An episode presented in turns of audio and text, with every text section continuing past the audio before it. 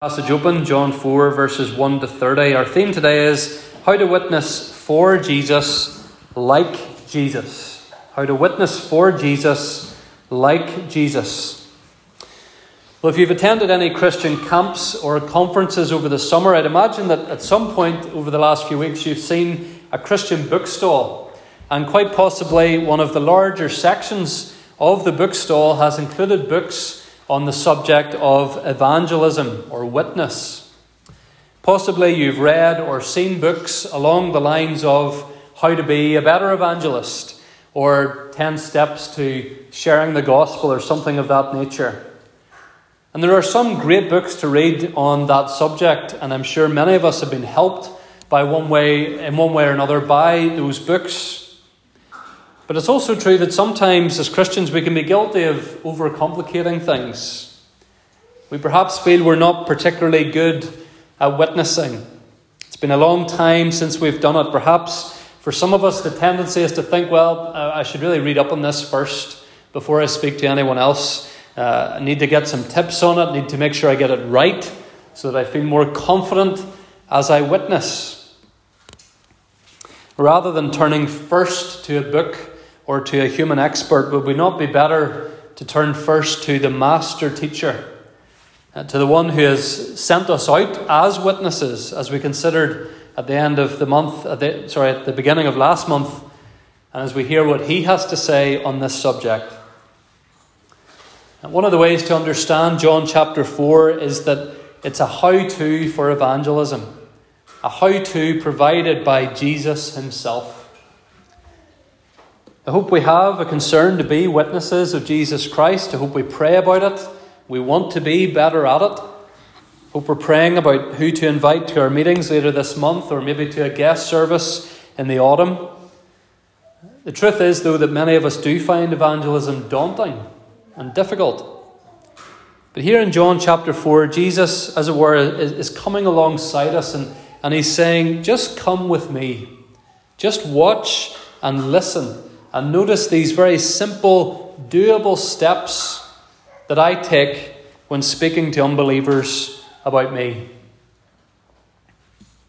It's interesting that we come to this passage, which I'd chosen to preach on this date many, many weeks ago, but we're coming to it after a week where Christians, and indeed many non-Christians, have been debating and discussing the rights and wrongs of what a Christian evangelist said and how he said it in Belfast last week. And rather than continuing to debate that for much longer, I want us to look and listen and learn from Jesus today, the master teacher, the perfect evangelist here in John chapter 4, and see what there is to learn from his witness. So let's notice, first of all, today, four things to notice about Jesus in this passage, how to witness about Jesus and like Jesus. And the first of the four, the ordinary opportunity taken by Jesus. The ordinary opportunity taken by Jesus. We're told in verses 1-3 that Jesus, at this juncture in his ministry, decided to leave Judea due to the attention his ministry was receiving from the Pharisees. That's the strict, ultra-conservative religious, or they like to think of themselves as religious men, who often made it their business to pick holes in what Jesus was doing. And so Jesus at this juncture moves away from them. But notice what it says in John 4, verse 4. Jesus had to pass through Samaria. He had to pass through Samaria. And the Greek scholars tell us that there is extra emphasis there on the word had to. It's the same word used in John 3, verse 7, when Jesus says to Nicodemus, you must be born again. In other words, there is no room for debate here. This is not something optional. It is a necessity. And for Jesus here, it was a necessity. He had to pass through, in the providence and plan of God, he had to pass through Samaria. We'll think more about the particular challenges that Samaria as a place threw up for Jesus in a moment. But for now, just look at verse 5. It says, he came to a town of Samaria called Sychar, near the field that Jacob had given to his son Joseph. Jacob's well was there. So Jesus, wearied as he was from his journey, was sitting beside the well. It was about the 6th hour. Notice there, friends, the emphasis on Jesus' humanity. The word wearied there means he was absolutely exhausted. He is worn out by his work and by his travel. The same way some of you feel worn out after a day juggling the kids or hard labour on the farm or whatever it might be. Here is Jesus in his humanity, really feeling tired, really needing a drink. And the sixth hour of the day was midday. It's noon, the hottest part of the day. That's when Jesus arrives at this well. And that being the case, Jesus might have expected the well to be deserted. People didn't walk around with heavy water jars during the hottest part of the day. This is siesta time. This is nap time. Everyone's at home, or almost everyone. You get up again and you do the walking and the fetching and the working later when it cools down. And so Jesus might have expected at this juncture in the day to just get some peace and quiet. Maybe best case scenario, there is a spare water jar has been left near the well, and Jesus might have been able to draw water and get a drink in peace. But look at verse 7. A woman from Samaria came to draw water. Jesus said to her, "Give me a drink." Jesus here, friends, sees an opportunity. Notice at first an opportunity simply for a conversation. Give me a drink.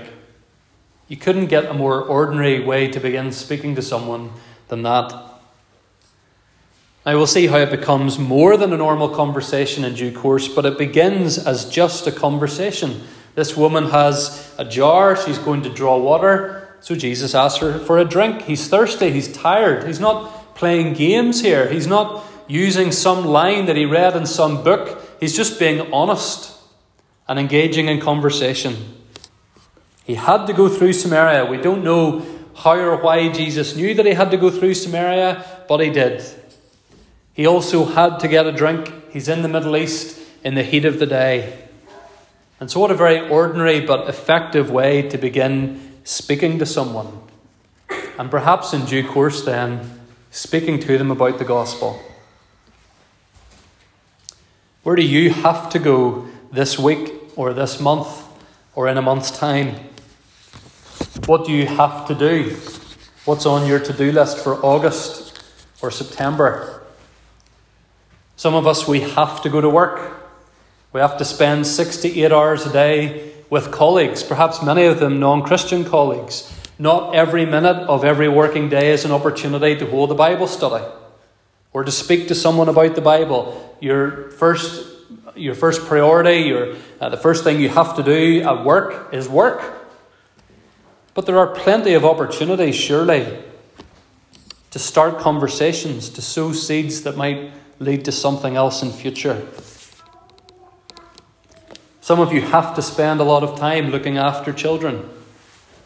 And it's not just at family worship or Sunday school or a worship service that they can learn things about God or what the Bible says, what Jesus has done. You have opportunities, what some American writers like to call teachable moments, all throughout the course of a day to talk about such things, to show your children that your faith impacts all kinds of things, not just going to church, but going to the doctors or going to the park or whatever it might be.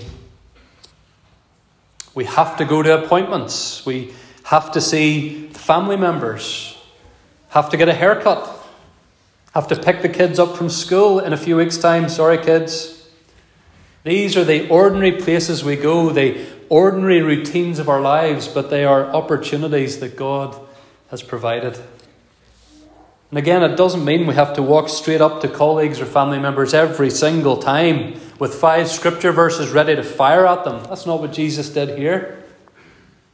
But it does mean, friends, that perhaps there are times when we do have to lay aside the excuses, get out of our comfort zone, and speak.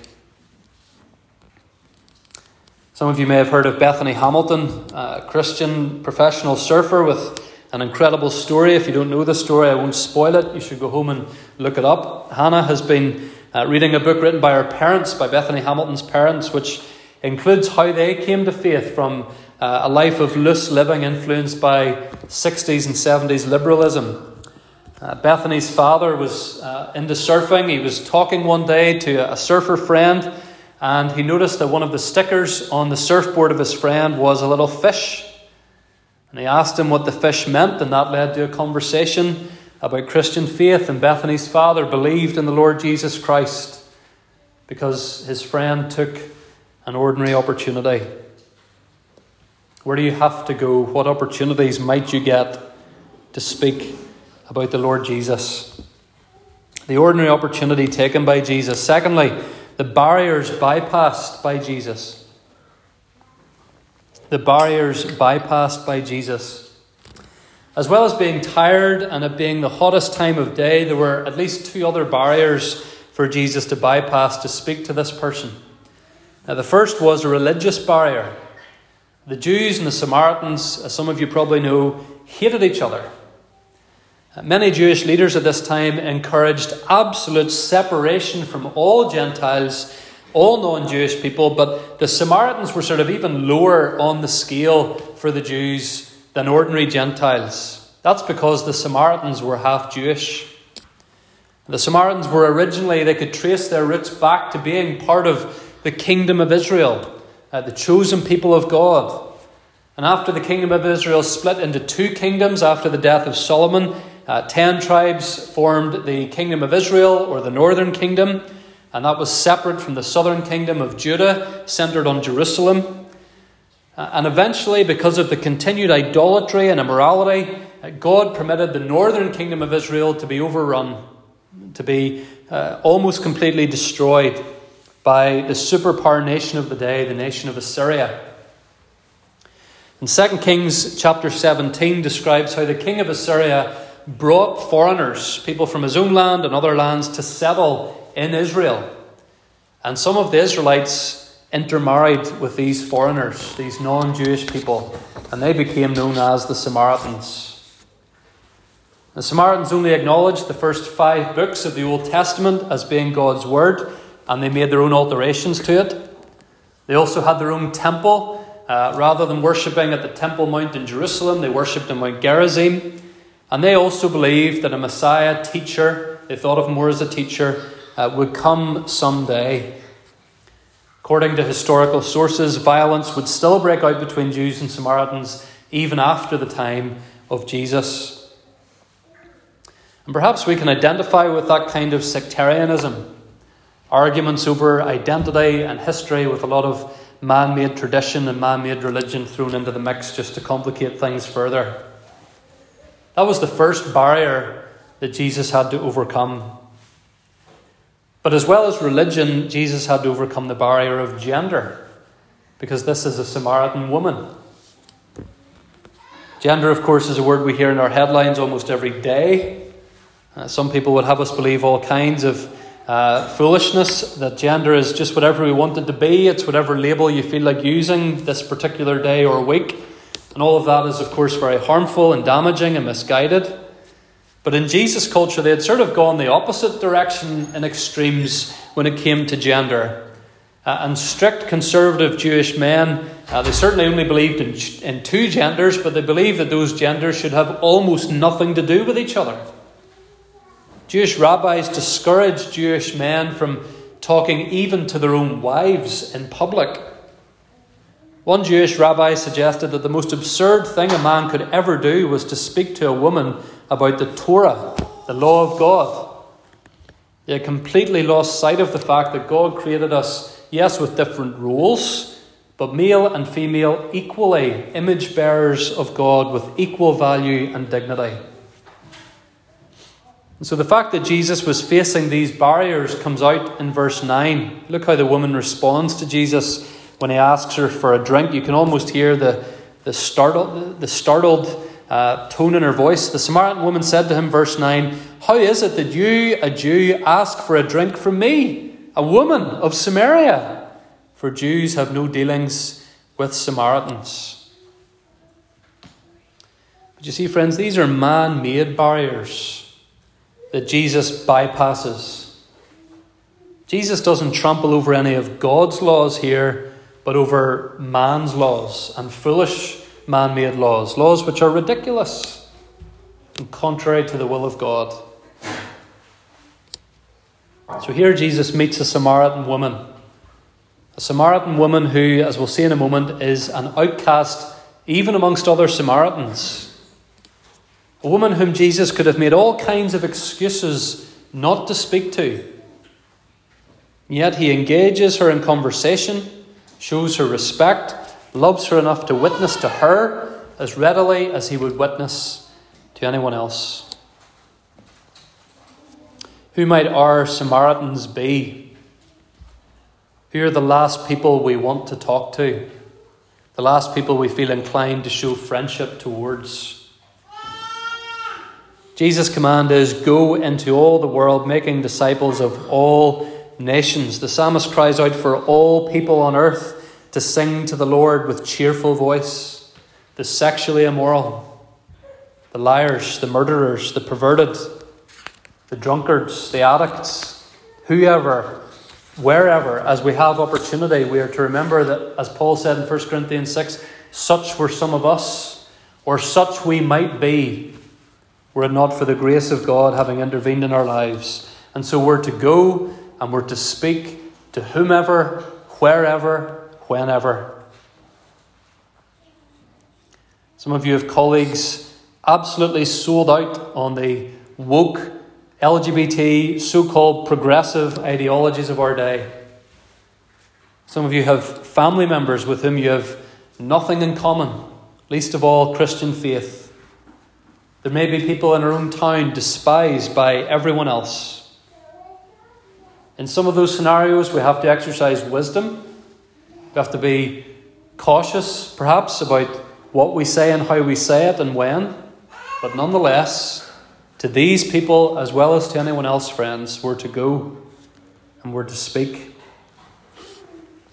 The ordinary opportunity taken by Jesus, the barriers bypassed by Jesus. Thirdly, the problem addressed by Jesus.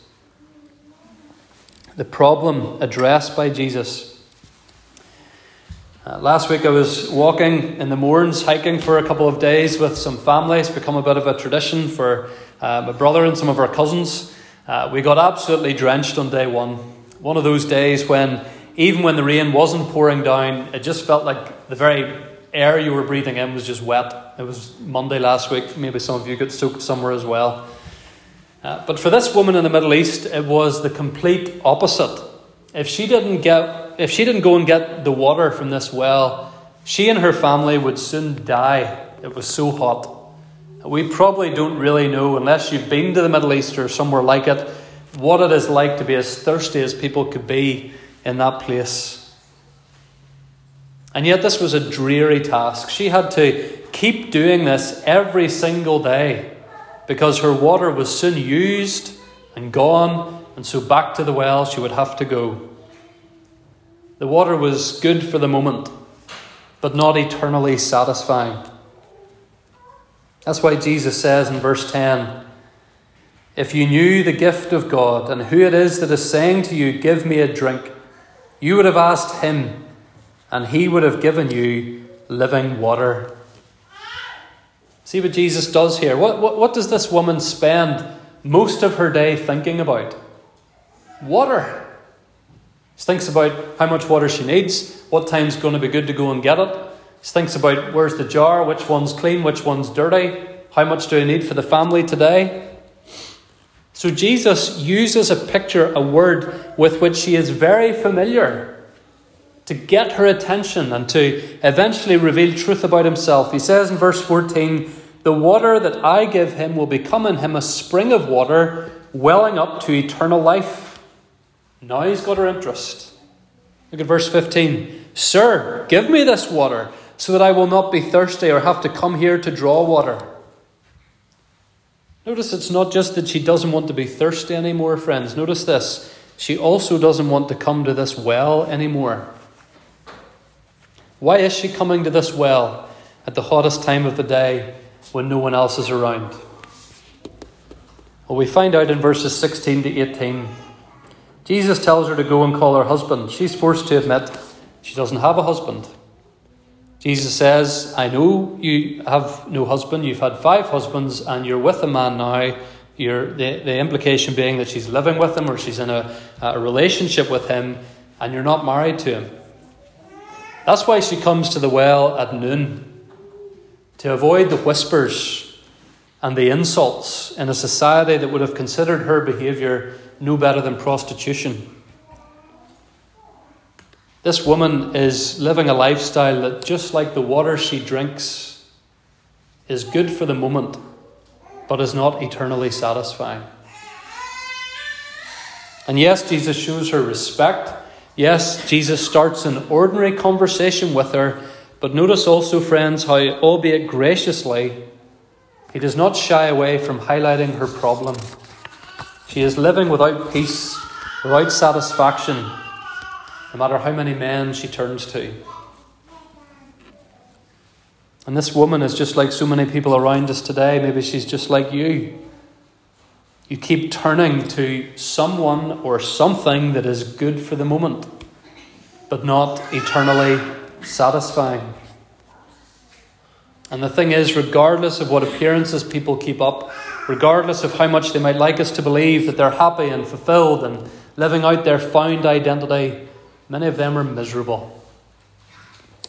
Miserable every time they have turned again to some experience, sexual or otherwise, and it's left them emptier than they were before. Miserable as they're left alone with their thoughts about what they're really doing with their lives and where it's all really going. Miserable to discover that despite a summer holiday or a new job or a new toy, they're no happier than they were before. I was listening to an interview just last week with Rainn Wilson. If you haven't heard of him, he's an American actor. He was in one of the most successful American TV shows of the last 15 or 20 years, The Office. Some of us still rewatch episodes. He played one of the main characters and was one of the highest paid actors in the country at the time. What more could you want? Listen to what Wilson said. I spent several years in the office, mostly unhappy because it wasn't enough. I'm on a hit show, Emmy nominated every year, making lots of money, working with great actors. People love it, and I wasn't enjoying it. I was thinking about, why am I not a movie star and not just a TV star? Wasn't enough. He kept going to a well every day that promised so much, and by human standards it actually delivered a lot, but no satisfaction. What is your well? What is it that has not satisfied? Fellow Christians, if we want to tell someone about Jesus, here's where we have to take the conversation. At some point, sometime, we have to address their problem, which is the same as our problem was until we met Christ: sin. And notice, by the way, Jesus exposes her sin without even calling it sin. Not saying that that is always needed, but it's interesting that that's what happens here. Jesus doesn't need to say to this woman, "You're a sinner." She knows. In the way that Jesus draws it out of her, you've had 5 husbands, the one you're with now is not your husband, what you've said is correct. She knows. This is my biggest problem. And that's why I just speak personally for a moment, that's why I'm not convinced that shouting through a megaphone during a parade is really the way to go. Those events are those people drinking from the well, convinced for a few minutes or a couple of hours that this is it, and I'm happy. It's only when they go home and they're alone with their thoughts and that awful thirst is still there in their souls that they realize the well didn't satisfy. But if we've shown someone personal love, consistent friendship and respect, there may be a time and a place for us to simply say, do you know, you've been living this way, doing this thing, going to this well for all this time. Are you any happier? Has it really satisfied? Or are you as thirsty as ever? Or words to that effect. And then we tell them about Jesus. and what he offers. And that leads us to consider lastly today, Jesus, not distractions. Jesus, not distractions.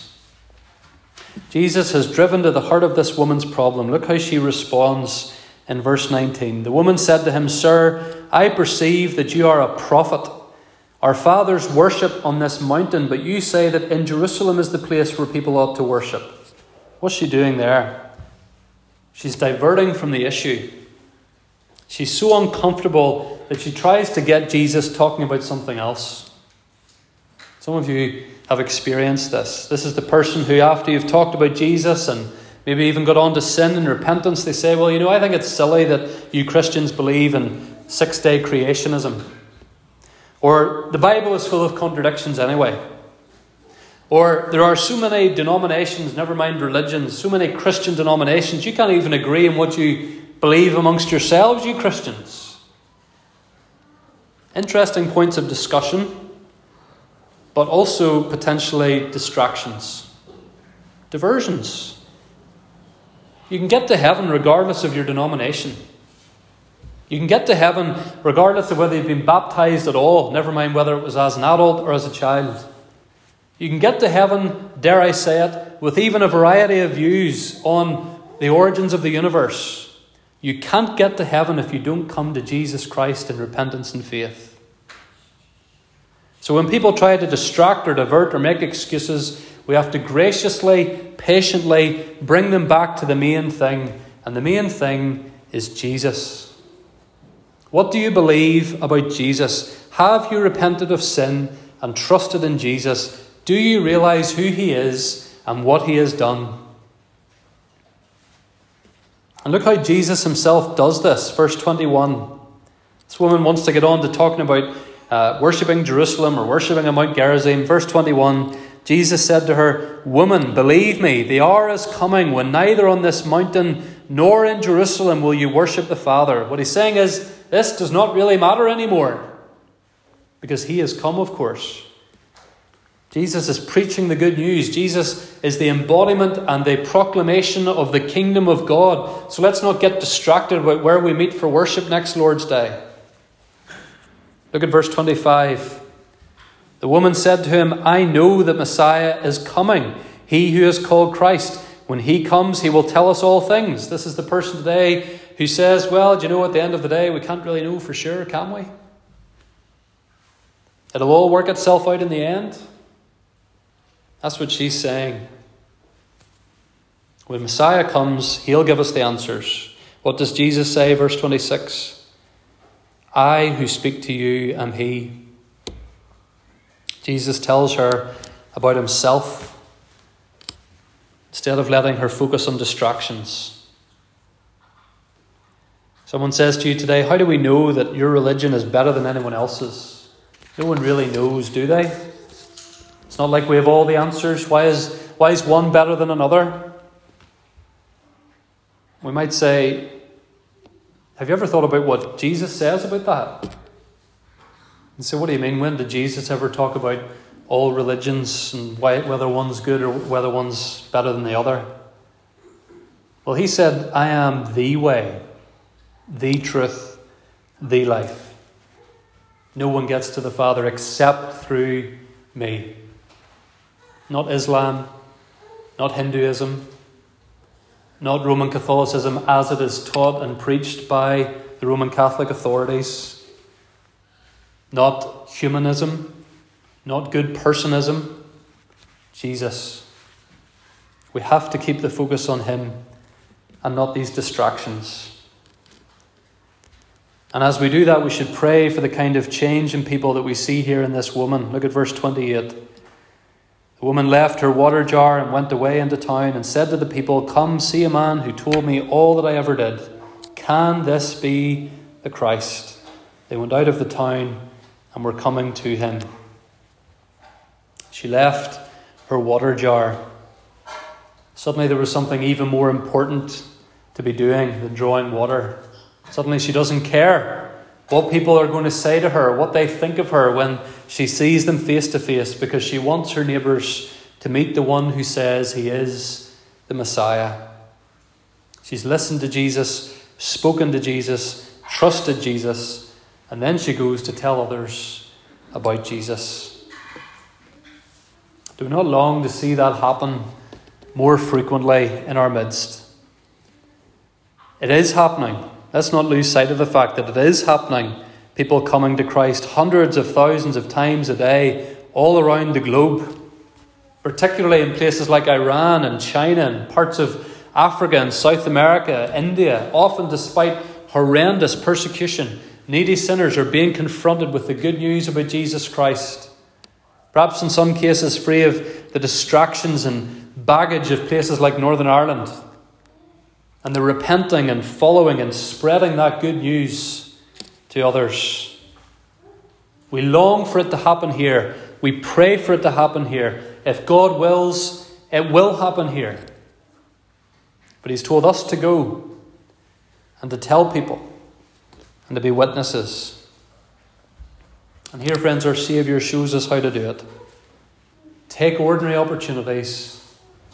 Bypass man-made barriers. In love, with care, expose the problem of sin. With hope and joy, proclaim Jesus whilst avoiding the distractions. Christ Jesus came into the world to save sinners. He has accomplished it through his death on the cross, his resurrection from the dead. By God's grace, may we make known that wonderful good news so that, like this woman, we would see people around us saying to one another, "Can this be the Christ?" Amen.